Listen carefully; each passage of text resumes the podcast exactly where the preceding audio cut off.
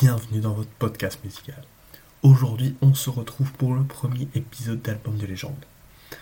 Dans cet épisode et les prochains, nous allons parler d'albums qui ont révolutionné l'industrie musicale. Pour ce premier épisode, nous allons parler du second album le plus vendu de tous les temps avec 50 millions d'exemplaires vendus à travers le monde. Évidemment, c'est Back in Black d'ACDC. Revenons quelques temps en arrière. 1971. Le chanteur d'ACDC rencontrera lors d'un concert le chanteur de Fraternity, Brian Johnson, et estimera qu'il est un excellent chanteur. Huit ans plus tard, le 9 juillet 1979, le chanteur principal du groupe Bon Scott meurt tragiquement à 33 ans, au début de l'enregistrement du prochain album du groupe. Les raisons de sa mort restent encore floues. Coma éthylique, hypothermie, asthme, les versions diffèrent. Spéculations sur le groupe vont bon train.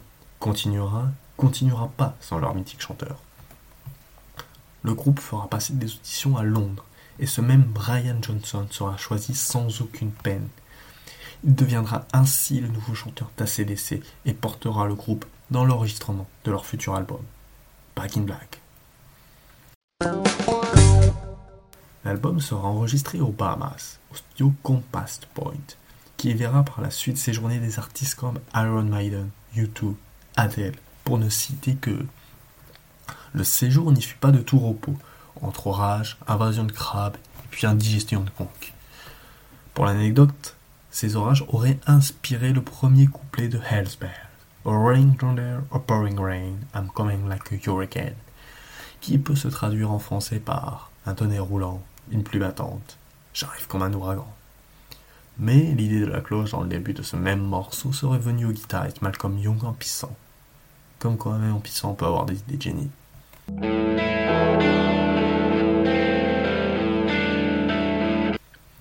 Ce qui rend cet album unique est en première partie sa pochette noire, toute noire, qui fut refusée maintes et maintes fois par leur producteur Atlantic Records. Mais au final, au bras de fer, le groupe gagnera. Le noir a toujours été associé à la mort, et ici, il en prend tout son sens. L'album commence donc avec cette chanson Hell's Bells, véritable hommage au chanteur précédemment mort avec ses cloches des débuts qui rappellent le glas et ses arpèges de guitare mythiques. Il s'enchaîne avec la meilleure chanson de l'album à mon goût, Show to Trail. Le texte parle de la vague médicamenteuse en Angleterre qui sévit dans les ménages, dans cette chanson, on a un riff maîtrisé de A à Z qui peut rappeler certains westerns. On a une puissance jamais inégalée par le groupe auparavant.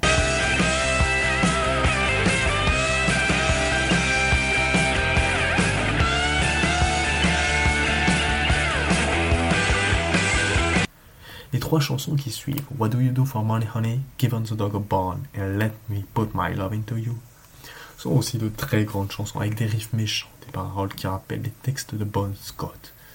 On arrive enfin à la cinquième piste, chanson qui donnera le nom à l'album, Back in Black. Le morceau le plus connu du groupe certainement avec Highway to Hell.